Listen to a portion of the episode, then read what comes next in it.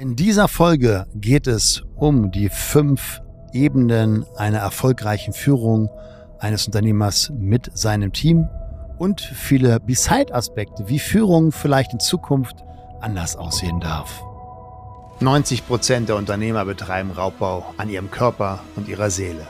Hi, ich bin Slatko Sterzenbach. Als 17-facher Ironman-Teilnehmer zeige ich dir in diesem Podcast, wie du als Unternehmer oder Selbstständiger einfach Stress abbauen kannst und mehr Fokus auf deine geschäftlichen und persönlichen Ziele bringst. Am Ende des Tages ist dein Leben wirklich lebenswert, wenn du mehr Energie für die wirklich wichtigen Dinge im Leben hast. Sei ein Ironmind. Aho, ihr lieben Ironminds da draußen in der Unternehmerwildnis. Ja, heute geht es in der dritten Folge zum Thema Führung. Und heute sprechen wir über die fünf Ebenen der Führung und vielleicht auch noch andere spannende Aspekte. Ja, genau. Und ich bin auch wieder dabei. Der Tim, der dritte genau. Teil zum Thema Führung. Und die fünf Ebenen der Führung, damit fangen wir gleich an. Wir haben halt viel auf der Agenda, viel spannende Sachen. Und dessen gebe ich gleich ab an dich, Slatko. Weih uns doch ein, die fünf Ebenen der Führung und was es damit auf sich hat. Die erste Ebene der Führung ist sicherlich die gängigste in vielen, vielen großen Unternehmen. Ähm, das heißt, hier funktioniert Führung durch Position. Du wurdest einfach anderen Menschen vorgeschaltet und du bist jetzt einfach die Führungskraft. Woran erkennen wir das als Außenstehender eventuell?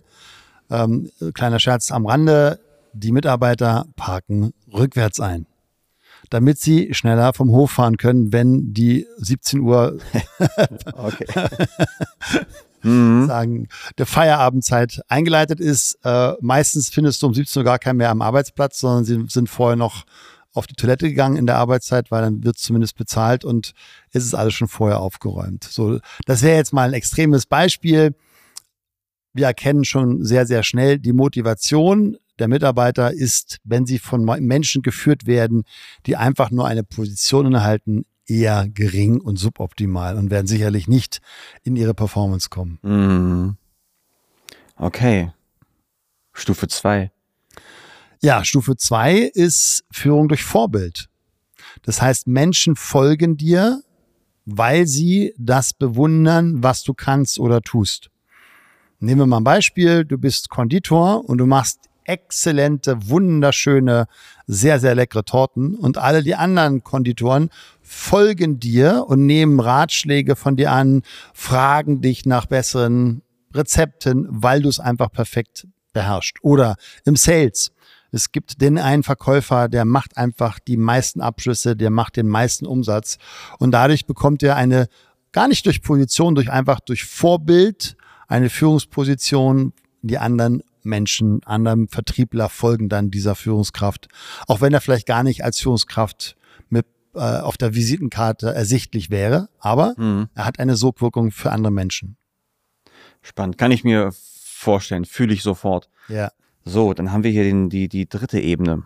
Die dritte Ebene ist durch Fördern. Also du bist eine Persönlichkeit, die dein Team in die Kompetenz bringt, weil du sie förderst, weil dein Fokus als Führungskraft darin besteht, andere Menschen in ihre Stärke zu bringen, ähm, eventuell sie in eine Fortbildung zu schicken, die für sie sinnvoll ist an der Stelle oder sie zu führen, weil du feststellst, Mensch, dieser Mensch ist in der Position oder vielleicht in der Abteilung falsch aufgehoben und äh, hat vielleicht ganz andere Begabungen und Stärken.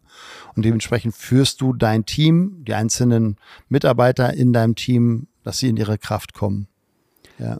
Na, ich will, ich will mal einen Break einbauen.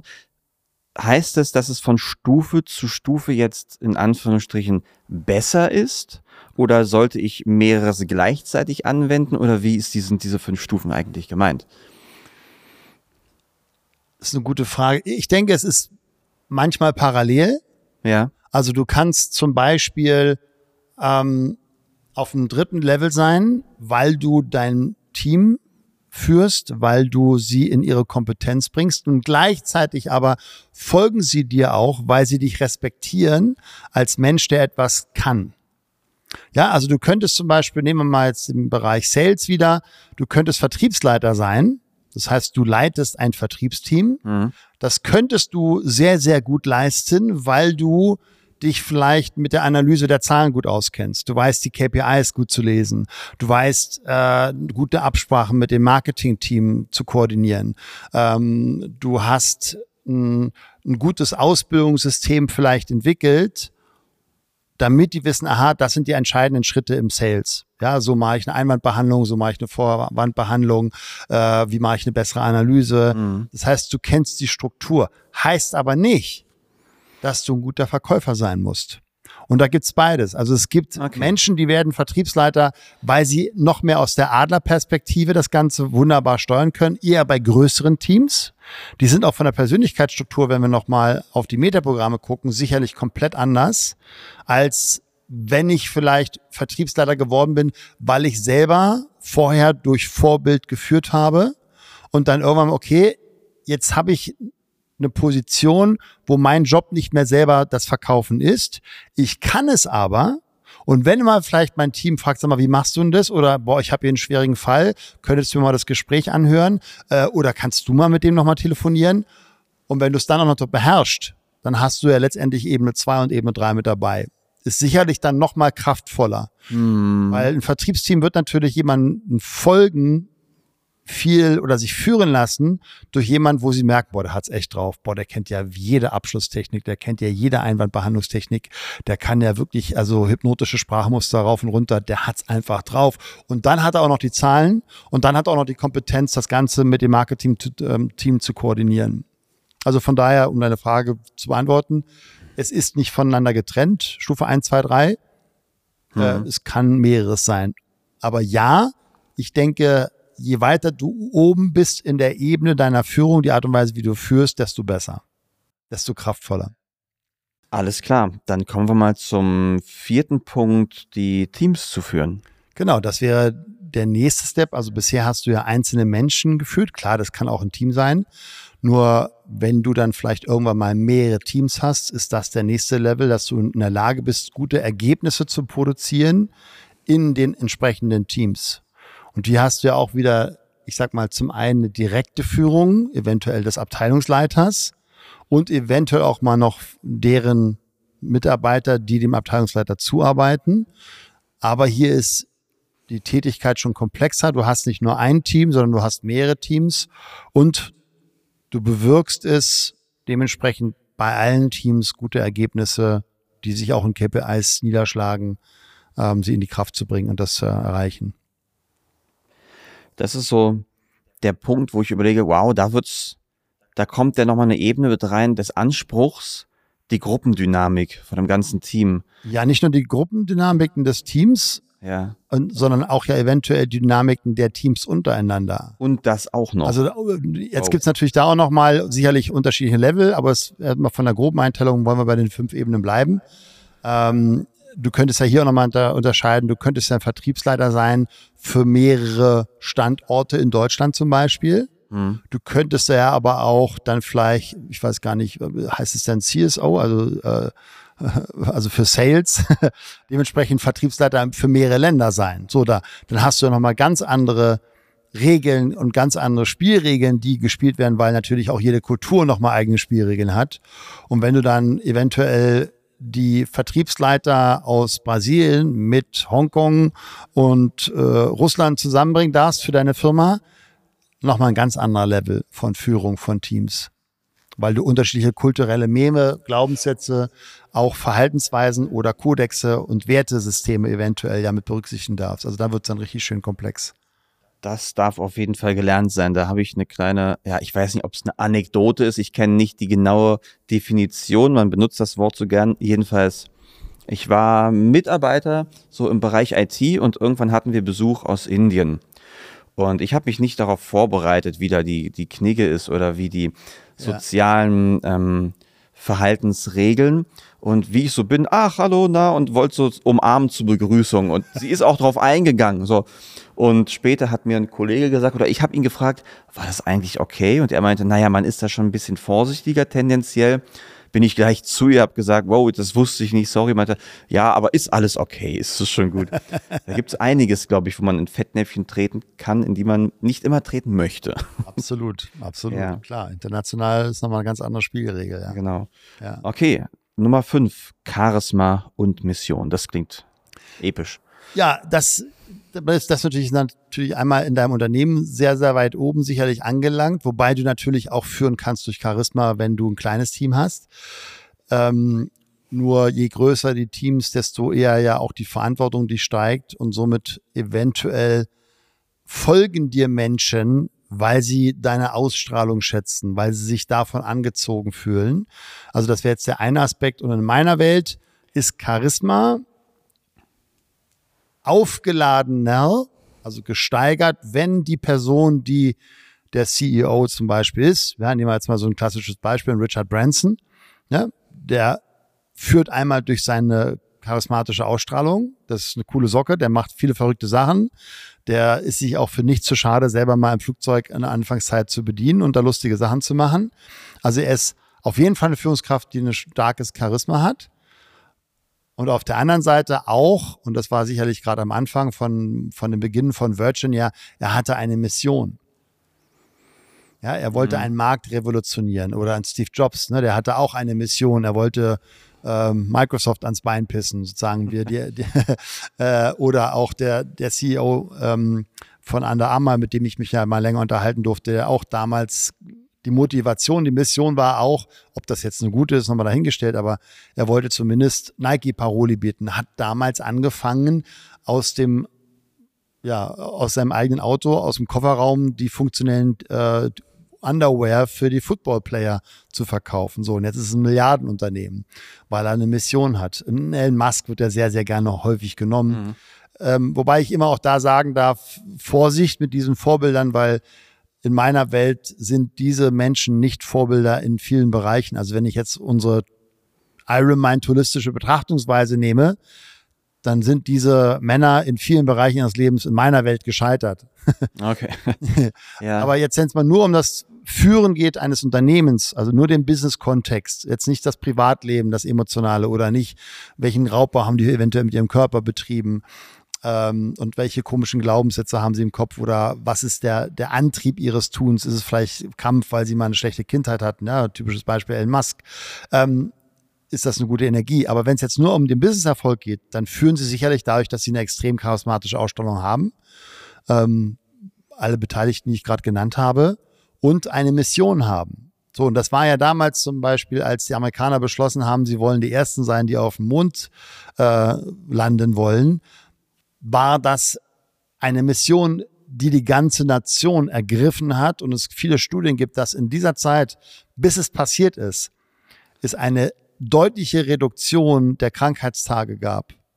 Weil alle ein Teil davon sein wollten, von dieser mhm. großen Mission. Schön. Wir wollen die Ersten sein, die auf dem Mond sind. Danach, das ist das Problem oft, wenn es um Ziele gibt, die irgendwie zeitlich sind und nicht übergeordnet sind, war dementsprechend plötzlich ein Abfall. Also das ist auch etwas, was wir im Coaching unseren Kunden immer wieder beibringen. Natürlich darfst du erstmal für dich als Unternehmer eine Vision haben, die auch gerne egozentrisch sein darf. Was hast du davon? Mhm. Das ist ja ganz wichtig. Mhm. Was ist dein einmal dein, dein persönlicher Nutzen davon, wenn du Unternehmen großziehst, skalierst, wie auch immer? Ähm, und das darf auch sein, weil es ist ja dein Unternehmen. Untergebrochen aber auch mit der Bewusstheit, okay, welche KPIs sollen sich denn verändern? Was wird sich dann in meinem privaten Leben dadurch verändern und was ist dann die Emotion, die ich dadurch mehr erleben möchte als vielleicht bisher. Also das könnte sein, was, ja, dann fühle ich mich freier oder ähm, dann habe ich dadurch mehr Zeit und dadurch, dass ich mehr Zeit habe, kann ich liebevoller in meiner Familie agieren, was auch immer. Das darf jeder Unternehmer für sich selbst verantworten. Nur es bekommt einen komplett anderen Level, wenn du eine Mission hast. Das ist meine eigene Erfahrung. Und wir hatten jetzt gerade diese Woche auch einen Fall mit einer potenziellen Neukundin, die eine riesengroße Mission hat für eine Stiftung äh, im Werte von 500 Millionen. Oh. Ähm, wow. Und die Mission, die sie hat, wir haben die alle extrem gefeiert bei uns im Team. Ich will, will jetzt natürlich nicht sagen, weil es ja noch Top Secret ist, aber ähm, es war bei dem Gespräch mit meinem Key Account Manager so spürbar, wie diese Person von der Mission durchdrungen war und somit auch so Passion war, dass wir auch gesagt haben, ja, wir unterstützen gerne. Wir wissen noch nicht, wie wir unterstützen können. Wir wissen, dass wir unterstützen können, aber wie genau, egal, wir machen's. Ja, und das ist so eine, eine Sogwirkung, die gerade im Mittelstand häufig überhaupt nicht genutzt wird und überhaupt nicht Unternehmer sich Gedanken machen, und darum geht's ja letztendlich, welchen gesellschaftlichen positiven Footprint kann ich hinterlassen, um äh, ein Legacy zu haben. Das heißt, ein Unternehmen aufzubauen, was auch für Generationen danach noch einen positiven Effekt hat. Und wenn ich so mir erlaube, und das ist wirklich, ich sage das ganz bewusst, erlaube, so groß zu denken, ist das eine ganz andere Energie als Führungskraft. Es wird dir wesentlich leichter fallen, Mitarbeiter zu bekommen. Gerade jetzt in der neuen Generation, die nicht mehr irgendwie sich äh, hinterm Ofen hervorlocken lassen, weil sagen, dann kriegst du auch ein Auto oder dann kriegst du mehr Gehalt, sondern die wollen auch einen Sinn in dem Sinn, was sie tun weil sie es ja in der vorigen Generation bei den Eltern mitbekommen haben, naja, die Waschmaschine, die hat sie jetzt auch nicht glücklicher gemacht und die Beziehung war trotzdem kacke. Mhm. Und trotzdem kamen sie jeden Tag frustriert von der Arbeit, nur weil sie fürs Geld gearbeitet haben. So von daher ist der fünfte Level der, der in meiner Welt viel zu wenig gespielt wird, in dem Sinn, dass sich Unternehmer wirklich mehr ernsthaft damit Gedanken machen, wie gut ist denn wirklich meine Dienstleistung, mein Produkt? Ist das wirklich etwas Gutes? Und es gibt ja viele Branchen, die dürfen dann nochmal eine extra Runde in der Karma-Welt gehen, in meiner Welt. Ja, also ähm, auch wenn sie vielleicht in Milliarden erfolgreich sind, ob das jetzt Pharmabranche ist oder Waffenindustrie, nur ist das eine Energie? Ist das ein, ein Erbe, was ich hinterlassen möchte? Ja, ich habe meine Millionen verdient und ich habe das tolle Haus, weil ich etwas produziert habe, wo andere Menschen gestorben sind. Weiß ich nicht. Mhm. So, und im Mittelstand gibt es auch wunderbare, viele, viele Möglichkeiten, das Leben von anderen Menschen besser zu machen mit einem guten Produkt, mit einer guten Dienstleistung und da vielleicht einfach mal sich selber, wie ich schon gesagt habe, erlauben, größer zu denken in Form einer Mission. Dann bist du beim fünften Level und das ist ein komplett anderes Spiel. Ich, mir fällt auch gerade schon wieder eine Parallele zum Schauspiel ein, natürlich, äh, wo ich auch viel gelesen habe drüber. Es gibt so mehrere Ansätze natürlich. Und auch die Frage, wo ist die, die, die Quelle, der Motor oder die, die Batterie, die mich zum Spielen bringt. Ich muss ja nicht alles in mir selbst erzeugen und die, sondern ich habe ja auch vieles, was ich im Gegenüber sehen kann, wenn ich denn aufmerksam und wach, wachsam bin, was in mir etwas erzeugt. Und die Mission erinnert mich daran, gerade wie du das mhm. beschrieben hast, dass die ja auch der Motor sein kann, was die Menschen bewegt. Ja. Da muss ich gar nicht überlegen, ah, wie motiviere ich mich jetzt zur Arbeit, wie, wie, was muss ich jetzt alles machen, so, sondern die Mission ist da. Die Mission ja. gefällt mir und das passiert dann ganz automatisch. Das ist dann so ein bisschen das wie Simon Sinek, den wir ja schon ein paar Mal, glaube ich, auch genannt hatten hier in, die, ja. in den Folgen, ne? Diese, diese Frage, why? Beantworte erstmal die Frage nach dem Why und dann nach dem What. Ähm, das ist der, der erste Schritt. Und für mich ist das auch als Unternehmer, ist das auch ein wunderbarer Filter für zukünftige Mitarbeiter, die ich einstelle. Jemand, der nicht passionate ist für unsere Mission, die wir bei Ironmind haben, mhm. kommt für mich gar nicht in Frage. Mhm. Wenn da nicht ne, so ein Funken Begeisterung ist, boah, ich finde das cool, was ihr da macht. Boah, ich finde es, ja, ich, ich feiere die Erfolge eurer Kunden und ich finde es so toll, wie ihr wirklich Leben so schnell, so nachhaltig, so positiv verändert. Wenn, wenn diese Begeisterung nicht mitschwingt für das, was wir tun, ist in meiner Welt gar nicht möglich, bei uns zu arbeiten. Erinnert mich auch an das Zitat, ich glaube, es war von Anna Segers im Buch Das siebte Kreuz. Man tut gut, was man gern tut. Ja, das absolut. Ist mir bis heute im Kopf geblieben. Ja, ja. Absolut. Wenn du das tust, was du liebst, bist du automatisch besser. So, und das ist, ne, wir, das kennen wir alle im Restaurant. Wir kennen alle die Kellner, wo wir merken, der macht jetzt Dienst nach Vorschrift. Oder du hast den Kellner, der verkauft dir mit einer, und du, du kaufst dann auch gerne. Er sagt so, ah, oh, wir haben gerade noch einen frischen Apfel, da hat er frisch aus Ofen, ganz frisch gemacht. Mm. Und du denkst, oh, ja, ah, komm, gib her. Ja, gib her, ich gib, alle. Gib mir zwei Stück und ich nehme noch den Cappuccino dazu und noch den Amaretto oder was auch immer. Ja. Okay, Bevor wir jetzt ähm, weiter huschen zum nächsten Punkt, bringe ich mal kurz eine kleine Ruhe rein oder nicht Ruhe, sondern eine, eine, eine extra Blase und frage, gibt es nicht in Menschen auch einen Anteil in manchen, die gar nicht führen wollen? Und muss ich diesem Anteil mhm. erstmal zuhören, mhm. damit ich dann überhaupt in eine gute Führung reinkommen kann. Ja, absolut. Also nicht jeder ist geeignet, ist jetzt der falsche Begriff, aber ist aufgrund seiner Persönlichkeitsstruktur nicht unbedingt in seiner Kraft, wenn er plötzlich führen soll. Das ist ja so dieses, dieses, äh, wie heißt es, Peter Pan-Prinzip oder wie heißt es? Äh, also wo du sozusagen in eine Position nach oben geschubst ja, wirst. Ja, ja. Ich weiß, was du ja, meinst. Ähm, weil vielleicht gerade kein anderer da ist. Und das dürfen wir ja verstehen, auch als Unternehmer, die wir vielleicht dann irgendwie zwei oder drei Ebenen haben, wobei ich schon eher ein Freund einer sehr, sehr flachen Hierarchie bin, wenn ich überhaupt von Hierarchie sprechen würde wollen. Ähm, bei, bei, uns ist jeder im Team gleichberechtigt, seine Meinung zu äußern oder Vorschläge zu geben oder auch sagen, nee, das und das ist nicht zu unseren Core Values zum Beispiel passend. Ähm, wir haben ja bei dem Thema Metaprogramme schon mal gesprochen. Es gibt Menschen, die sind einfach hervorragend darin, eine Aufgabe zu erledigen. Und es gibt Menschen, die lieben es und sind deswegen hervorragend darin, mit Menschen zu kommunizieren. So, wenn wir jetzt das Beispiel von vorhin nehmen, Stufe 2, der Bäcker kann hervorragend backen und er macht die tollsten Torten. Heißt aber nicht, dass er andere Bäcker anleiten kann, weil er einfach ein Aufgabentyp ist. Ja, den kannst du acht Stunden einsperren und der beschäftigt sich mit seinem Teig und probiert unterschiedliche Variationen aus. Mhm. Aber jetzt plötzlich vielleicht irgendwie ein Team von zehn Bäckergesellen führen zu müssen, ist ja eine komplett andere Kompetenz. Und da ist dann die Frage, und das ist dann wieder die Aufgabe der darüber geschalteten Führungskraft des Geschäftsführers oder CEOs, je nachdem, mit ihm ins Gespräch zu gehen. Ist das etwas, was du möchtest? Ist das etwas, was du dir zutraust? Ist das etwas, was du überhaupt lernen möchtest? Das war ja für mich zum Beispiel auch wirklich eine, eine ganz aktive, positive Entscheidung für mich. Ja, ich will führen lernen. Ich hatte ja nie ein Team, was ich geführt habe. Also das Einzige, was ich geführt habe, war meine Assistenz. Da würde ich jetzt aber nicht davon sprechen, dass ich da große Führungsqualifikationen benötige. So, jetzt mit einem größeren Team, jetzt mit Abteilungen, spielt das schon viel eher eine Rolle, dass ich lernen darf, wie funktioniert Führung. Ja, und und unabhängig von diesem Punkt, dass ich vielleicht nicht die Kompetenz habe und das auch gar nicht möchte, mhm.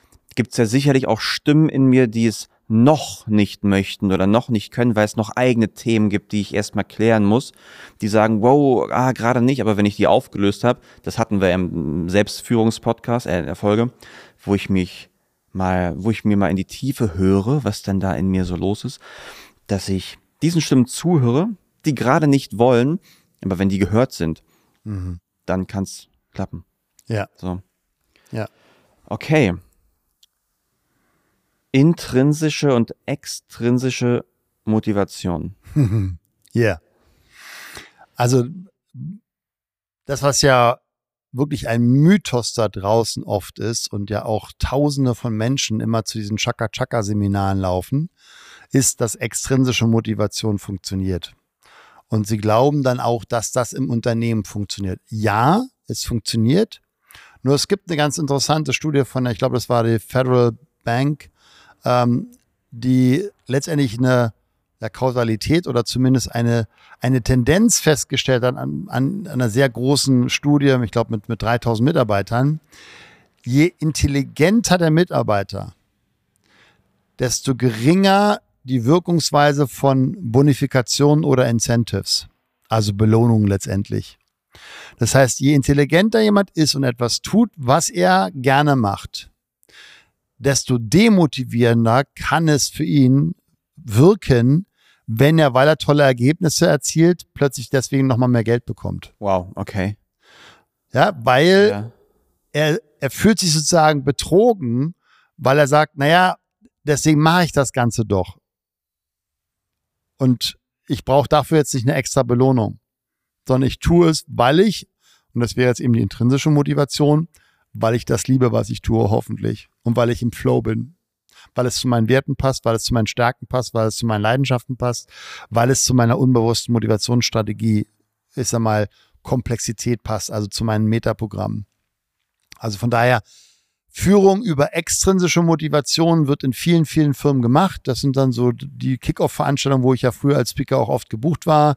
Und jetzt der Platz drei, Umsatz 550.000 und deswegen kommt er auf die Bühne und dann kriegt er hier eine Reise nach Huddlebups, wo auch immer. Und dann Platz zwei hat noch mal 20.000 mehr Umsatz gemacht. Mhm. So, das ist, das wird in so vielen Firmen, gerade jetzt auch in der Versicherungsbranche, extrem runtergehypt. Und ja, das funktioniert eine gewisse Weile, nur in meiner Welt, das ist wie so ein Lauffeuer. Es funktioniert mal kurz und dann wird abgefackelt, nur relativ schnell sind die Menschen wieder auf ihrem Ursprungsmotivationsniveau, weil sie den Job nur wegen des Geldes tun. Und irgendwann an den Punkt kommen, ist das sinnvoll, was ich da tue? Und da gibt es ja auch genug, ich sag mal, Branchen, gerade in der Versicherungsbranche. Es gibt ja, du kannst ja als Versicherungsmakler wirklich gucken, okay, ich habe mehrere Anbieter und ich kann wirklich das beste Produkt für den Kunden heraussuchen. Oder du bist eben ein Versicherungsmakler einer einzelnen Versicherung und dann gibt es eben nur Produkt A und B und dann musst du eins von den beiden den Kunden geben, auch wenn du vielleicht selber bewusst oder unbewusst, spielt keine große Rolle langfristig, es wird irgendwann hochkommen, aber du spürst, das Produkt ist kacke. Und ich muss dem jetzt was verkaufen, damit ich meine Provision bekomme. Und ich verkaufe ihm das Produkt, wo ich eine höhere Provision bekomme. Das heißt, wir ersetzen Qualität und auch eine gewisse Ethik durch kurzfristige Freude durch Belohnung. Nun sind wir alle auch, also was heißt wir alle? Ähm, das Schulsystem läuft ja genau darüber. Das heißt, ich habe es gelernt durch die Schule, extrinsisch durch Noten ja. motiviert zu werden. Und wenn ich jetzt Einstellungsgespräche habe, ähm, selbst wenn ich erkennen würde, okay, der oder die ist intrinsisch motiviert und hier haben wir extrinsisch, viele kennen das ja vielleicht noch gar nicht und kann ich das dann irgendwie wachküssen in den Menschen und oder wie sind da deine? Ich denke ja. Tipps? Also das ist das, was wir auch bei unseren Coaching-Kunden immer wieder erleben, dadurch, dass die Führungskräfte, die Geschäftsführer ihr, ihr eigenes Selbst, Bindestrich, bewusst, Bindestrich, sein, also sich ihrer selbst bewusst zu sein, verändern, bekommen sie auch eine andere Bewusstheit in der Führung von ihren Mitarbeitern. Ja, wenn du dich zum Beispiel mal sehr ausführlich mit deinen eigenen Werten beschäftigt hast, verstehst du ja relativ schnell, okay, das sind jetzt meine. Es könnte ja sein, dass meine Mitarbeiter ganz andere Werte haben und deswegen anders funktionieren. Also nehmen wir mal ein Beispiel. Du hast Mitarbeiter und da gibt es den einen Mitarbeiter, der arbeitet, obwohl 17 Uhr Schluss ist, trotzdem bis 19 Uhr und ist total entspannt dabei. Hm. Könnte sein, dass einfach sein in dieser Lebensphase wichtigster Wert gerade Karriere ist. Und der andere Mitarbeiter um Punkt 17 Uhr lässt er den Bleistift fallen und rennt raus. ja. Und denkst vielleicht so als Geschäftsführer, hm, irgendwas ist hier anders bei dem. Warum geht er immer um 17 Uhr? So, das könnte sein, dass er keinen Bock auf den Job hat. Es könnte aber auch sein, dass er den Job liebt und gleichzeitig, und weil das er ein wichtiger Wert ist, zu seiner Familie rennt und jede Minute kostbar ist, weil er seine zwei Kinder mit denen noch irgendwie spielen möchte. So, das heißt, das Wertesystem, was ja jeder hat, hat unmittelbar einen Einfluss auf das tägliche Verhalten, das beobachtbare Verhalten. So, wenn ich diese Bewusstheit ja für mich selber erstmal kenne, aha, jetzt verstehe ich, warum ich mich so oder so verhalten habe, weil ich eben Wertehierarchie Platz eins, Platz zwei, Platz drei diese Werte hatte, kommt automatisch in meiner Welt die Frage, ja, was sind denn dann die Werte meiner Mitarbeiter? Und wenn ich die Bewusstheit habe, bekomme ich in meiner Wahrnehmung auch, was ich ja wöchentlich bei unseren Kunden beobachten kann, nur Neugierde, okay, wie sieht's denn bei meinen Mitarbeitern aus? Um dann, und das ist ja dann der nächste Schritt, und auch das hat was mit Führung zu tun, ja gemeinsam mit dem Team Werte im Unternehmen zu definieren. Was sind denn unsere Unternehmenswerte, also unsere Core Values, die wir gemeinsam definieren möchten? Also Handlungserkennungsmerkmale, wie wollen wir agieren untereinander? Wie wollen wir mit Kunden ähm, agieren? All diese Regeln hat ja was mit dem Wertesystem zu tun. Das führt wunderschön in die nächste Frage, die ich habe, wieder als kleine Gedankenblase. Wenn ich jetzt mit meinen Mitarbeitern in den Dialog trete, um Sachen zu eruieren, herauszufinden, wo weiß ich denn, ob jemand wirklich einer Sache zustimmt oder nur einfach nickt und Ja sagt, weil er vielleicht selbst nie gelernt hat, Bedürfnisse zu äußern oder sich zu trauen. Das kenne ich nämlich. Also mhm. auch in der ehemaligen Firma gab es Leute, die haben dann zugestimmt, ja, ja, okay, super Idee, machen wir. Mhm. Eine Woche lang war ein Kollege von mir vor Ort, hat ihm das beigebracht. Ja, alles super, finden wir toll. Und dann wurde nichts daraus. so, wie erkenne ich das denn? Kann ich das erkennen oder ist das einfach die Zeit, die es braucht? Naja, eine, eine Form der Erkennung ist sicherlich, dass die Ergebnisse nicht stimmen. Also wenn du ja, und auch das ist dann auch ein Aspekt der Führung, ähm, hast du eine Klarheit über deine Kennziffern und sind die auch mit dem einzelnen Mitarbeiter abgesprochen? Woran erkennen wir beide, dass du erfolgreich in dem bist, was du tust? So, und wenn ich ja merke, dass die KPIs, die gemeinsam festgelegt werden, nie eingehalten werden, dann ist das ja schon mal ein messbarer Hinweis, irgendwas stimmt hier nicht im System. Entweder kann es sein, dass der Anspruch zu hoch ist, oder es kann sein, dass er, ja, der Mitarbeiter zu faul ist, oder eben keine Lust hat, oder es nicht gut kann. So, und dann gibt's, dann darf es natürlich dann ein ehrliches Gespräch geben, so ungefähr, willst du nicht oder kannst du nicht? So, wenn er sagt, ja, ich will, aber ich kann nicht. Das wäre dann wieder Führung. Dritte Stufe, ich fördere. Okay, dann unterstütze ich dich, dass wir mal gucken, wie kannst du dieses Wissen, was du brauchst, dir aneignen, damit du es auch kannst, was du willst. Und jetzt die KPIs, genau das ist wunderschön, um es zu messen. Wenn ich jetzt ins Gespräch gehe und frage, bist du zufrieden mit der Gesamtsituation? Hast du auch eine intrinsische Motivation? Ähm, bist du, fühlst du dich wohl? Und da kommt, ja, ja, ich fühle mich wohl. So. Und vielleicht weiß er ja gar nicht, dass er sich selbst nicht wohlfühlt, wobei ich das ausschließe. Irgendwas spürt man schon.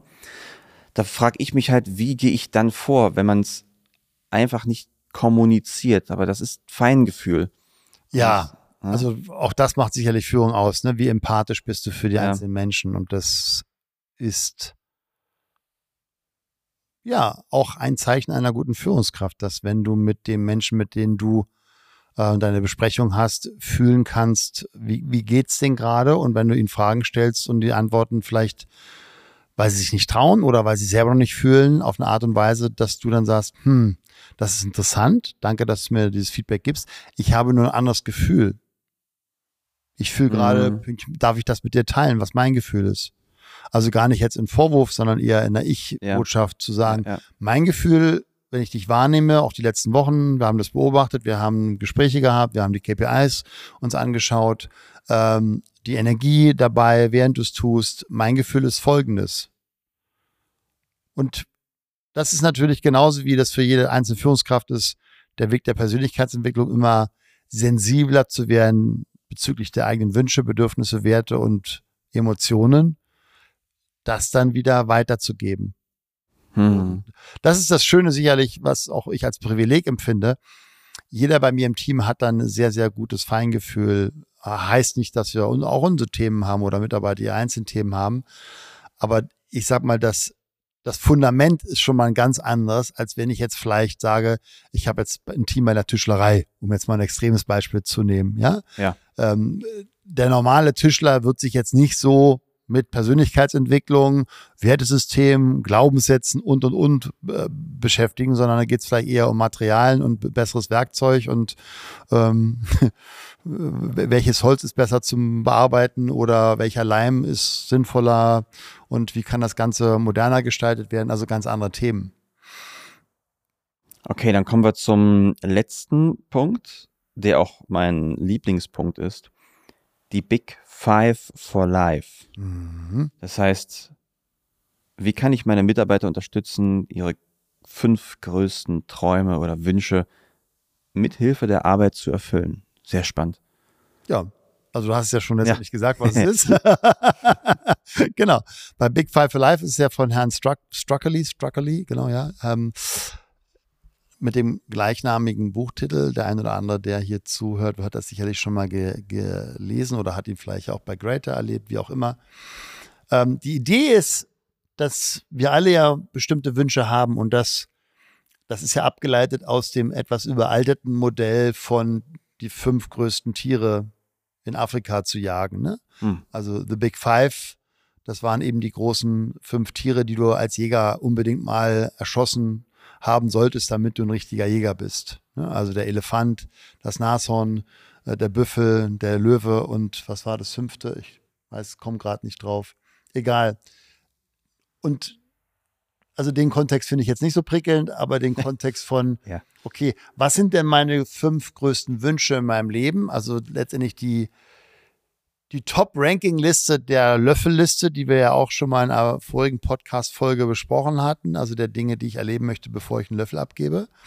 Und der Ansatz ist eben folgender, dass meine Aufgabe als Führungskraft, als Unternehmer es ist, dass wir einmal natürlich, das ist sicherlich erstmal der erste Schritt überhaupt, Bewusstsein schaffen bei unseren Mitarbeitern, was wünschst du dir denn in deinem Leben? Und dann nach Möglichkeiten Ausschau halten, können wir eventuell ein Unterstützer sein über das, was die Menschen bei uns tun, als Gegenleistung, ein Teil der Gegenleistung für ihre Lebenszeit, dass wir sie unterstützen, dass sie ihre Lebensziele oder ihre fünf größten Wünsche im Leben erreichen. Hm. Ja, und auch das ist natürlich ein, ein Prozess von Bewusstheit entwickeln bei den Mitarbeitern, weil das beobachte ich ja immer, immer wieder, wenn ich die frage, okay, was sind denn deine Wünsche oder was sind denn Punkte, die du auf die Löffelliste schreiben würdest, dann kommt erstmal so ein, äh, äh, keine Ahnung, äh, äh, Massage, äh, und da ist, da trifft dann natürlich der Satz sehr stark zu, ne, du kannst nur die großen Dinge tun, wenn du die kleinen Dinge beherrschst. Also wie kannst du von dir erwarten, wenn du noch nicht das Bewusstsein hast für die großen Wünsche in deinem Leben, wenn du noch nicht mal eine Idee hast, was gibt dir auf täglicher Basis Energie? Was sind deine kleinen Energieengelchen? Ne, ob du sagst, ich weiß ganz genau, welchen Tee ich am liebsten trinke, oder ich weiß ganz genau, dass ich den Cappuccino so und so mag, oder ich weiß ganz genau, dass ich in dem Stuhl am liebsten sitze, wenn ich mein Buch lese, oder ähm, ich, dass ich einmal in der Woche zur Massage gebe, oder dass ich eben dreimal den Sport Mhm. in dem Kontext durchführe, oder dass, wenn ich Auto fahre, am liebsten die und die Musik höre. Die meisten sind sich ja gar nicht mehr bewusst, was raubt ihnen Energie und was gibt ihnen Energie. Das ist sehr spannend. Ich hatte das mal von einer ehemaligen Kollegin gehört bekommen. Sie hat ganz klassisch als Mitarbeiterin 40 Stunden gearbeitet und wollte runter auf, was weiß ich, 38 oder so. Mhm. Und dann, oder 37, das ist so. Und dann fragt eine Kollegin von ihr, ja, und was machst du denn mit der restlichen Zeit? Und sie war völlig überfordert, das zu beantworten. Ja. Leben, Interessen nachgehen. Und die andere Kollegin konnte sich das scheinbar nicht vorstellen. Was macht man denn dann? Das ist auf jeden Fall spannend. Also ich weiß es. Und ja, manche sind sehr so drin, dass man, finde ich immer erstaunlich und auch ein bisschen erschreckend, wobei das sehr wertend ist, aber das so ist halt mein Gefühl dazu, Ja. ähm, dass manche da kein Gefühl für haben. Wir hatten ja schon mal eine ganz separate Folge zu dem Thema ADS, ne? Also Abenteuerdefizitsyndrom. ja. Gut, Slatko. Ja, eine letzte Frage. Ja. Und zwar, pass auf. Darf ich als Chef auch Kumpel sein? Oder bin ich zum einsamen Wolf verdammt, dem man nie zu 100% ehrlich gegenüber sein wird, aus Angst, seinen Job zu verlieren? Ich glaube, dass das persönlichkeitsabhängig ist, Mhm. also was auch zu dir passt und auch da, das ist auch die Herausforderung in der Führung, für dich ja auch immer wieder auch mit, mit Unsicherheiten verbunden, denen ich mich ja auch stellen darf. Wie viel Nähe lasse ich zu oder wie viel Distanz brauche ich? Wie viel will ich wirklich unterstützen und wie viel will ich wirklich wissen, welche Probleme meine Mitarbeiter haben? Da kann ich ja auch versinken. Ja, also ich, ich so wie ich damals als Krankenpfleger, ähm, meine Erfahrung ist, die, die für den Job als Krankenpfleger am besten geeignet sind, weil sie empathisch sind, weil sie mitfühlend sind, weil sie wirklich helfen wollen, sind meist die, die nicht durchgehalten haben. Weil das Ganze drumherum sie zerstört hat. Und die, die übrig geblieben sind, meist die, die hart sind und die Themen der Patienten nicht so an sich rankommen lassen und sagen, jetzt stellen Sie mal nicht so an. Ja, ja gut, der ist jetzt der Sohn gestorben, nicht schlimm. War ja auch schwul, hä? hat der HIV gehabt. Also ich habe auf der AIDS-Station mal gearbeitet, ne? So, da gab es schon einen Unterschied, Kaliber, man denkt, so, das kannst du jetzt nicht wirklich gesagt haben gerade. Von daher, als Führungskraft, ich kann jetzt nur für mich sprechen. Ähm, ich weiß, dass ich einmal schon jemand bin, der eher für sich ist und auch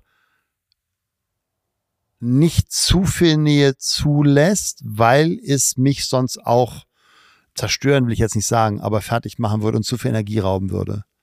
Wenn ich mich jetzt zu sehr einlassen würde auf jedes Problem eines jeden Mitarbeiters, ähm, das ist, glaube ich, aber auch gleichzeitig die Stärke.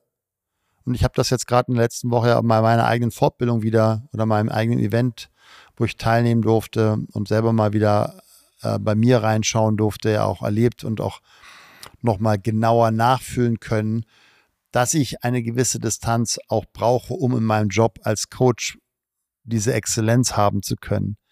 Also nicht mich sagen, ins, zu sehr ins Mitgefühl reinzustürzen oder vielleicht auch reinsinken zu lassen und vielleicht auch noch ins Mitleid. Das ist jetzt die, die, die gesteigerte Form, die ich für überhaupt nicht gesund halte, auch für beide Seiten.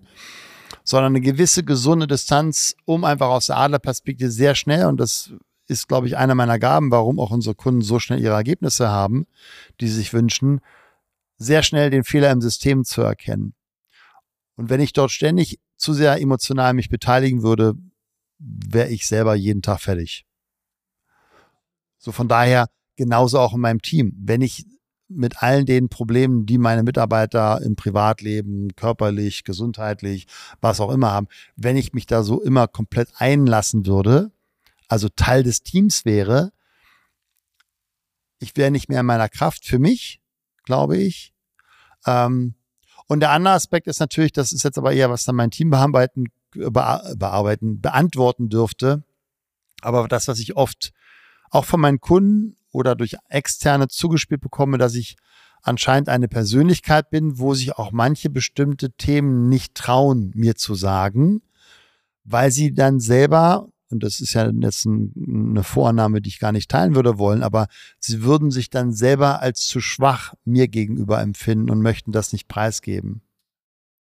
Ja, weil ich an, anscheinend, das ist ja einfach mal Feedback von außen, ähm, ne, als eine sehr, sehr starke Persönlichkeit wahrgenommen werde, der so immer voll Iron Mind ist und voll in seiner Kraft ist. Nur, ähm, und ich natürlich die Themen, die ich jetzt bei mir habe, vielleicht auch nicht so stark nach außen kommuniziere, weil ich sage, das geht jetzt meinem Mitarbeiter nichts an, wenn ich ein Thema mit mir selber habe, ob das gesundheitlich ist oder, ähm, oder privat und auch, auch einen Kunden. Das, es dient dem Kunden nicht, wenn ich jetzt von meinen, meinen Traumata meiner Kindheit erzähle und meine Mama hat mich allein gelassen. Natürlich kann ich das erzählen, mache ich ja auch teilweise, also die Themen, die ich in meiner Kindheit hatte. Ähm, nur, ich sag mal, vorsichtig dosiert. Weil es geht nicht um mich, sondern es geht ja um meinen Kunden im Coaching-Prozess. Also meine Aufgabe ist es ja, und die sehe ich auch ähnlich als Führungskraft, die andere Person, und da sind wir wieder bei den Leveln, in die Stärke zu bringen. Also durch gute Fragen. Nicht durch, ich, ich teile ganz viel mit, wie es mir selber schlecht geht, wobei das, das habe ich auch schon erfahren dürfen in meinem Team, wenn ich das gemacht habe, mir ging es nicht gut und ich habe das geteilt, dass dadurch auch wieder eine, eine andere Nähe natürlich stattgefunden hat in meinem Team, ja. Und ich glaube, das ist eine Balance und das ist typabhängig. Ja. Gibt es keinen richtigen, sondern letztendlich, und das ist der entscheidende Punkt wieder, und vielleicht so als Abschluss, es gibt nur deinen richtigen Weg. Und das ist ein Findungsprozess. Also wie viel, genauso wie eine Beziehung, wie viel Nähe, wie viel Distanz tut dir gut? Und das für dich herauszufinden. Also geh da gerne jetzt nochmal zum Abschluss für dich, ja, nochmal, also lass mal Revue passieren. Wo siehst du dich selber, wenn du jetzt gerade Führungskraft bist oder Unternehmer, Geschäftsführer? Führst du, weil du die Position des Geschäftsführers innehältst? Führst du, weil du ein Vorbild für den Menschen ist und die Leute zu dir hochschauen, weil du etwas hervorragend kannst und die anderen es auch so toll können wollen? Führst du, weil du die Talente förderst bei den einzelnen Menschen in deinem Team? und das ist natürlich jetzt auch Unternehmensgröße abhängig, führst du, weil du eine gute Kompetenz dir entwickelt hast, eher komplexer Natur natürlich, weil du mehrere Teams führen kannst? Oder bist du schon eine Führungskraft, die wirklich durch eine starke charismatische Ausstrahlung und eventuell und hoffentlich durch eine wunderbare, schöne Mission, die den Planeten besser macht, dein Team führst und somit eine andere Welt oder eine andere Sogwirkung hast in, in meiner Welt. Ja, stell dir mal gern diese kritische Frage und dann wirst du feststellen, wo ist noch Potenzial. Ja, das war Folge 3. Das war Folge 3. Zum Thema Führung. Danke, Slatko. Ich danke dir, Tim, für deine Fragen. Sehr cool. Euch eine schöne Woche. Bis zum nächsten Mal. Tschüss. Vielen Dank, dass du dir den Iron Mind Podcast von Slatko Sterzenbach angehört hast. Das war nur der Anfang. Die besten Unternehmer der Welt wie Jeff Bezos oder Steve Jobs oder Tony Robbins oder Spitzensportler wie Michael Jordan oder Michael Phelps, sie alle hatten einen Coach. Peak Performance im Sport wie im Business geht nur mit einem Coach an deiner Seite. Wenn du mehr erfahren willst, wie der Slatko und sein Team dabei helfen kann, deine mentale und physische Performance als Unternehmer zu steigern, als Unternehmer oder Selbstständiger mehr Fokus, Energie und Zeit für die wirklich wichtigen Dinge des Lebens zu haben, dann sichere dir jetzt deine kostenfreie Potenzialanalyse. Gehe zu iron-mind.de/termin oder klicke auf den Link in den Show Notes und sichere dir deinen Termin.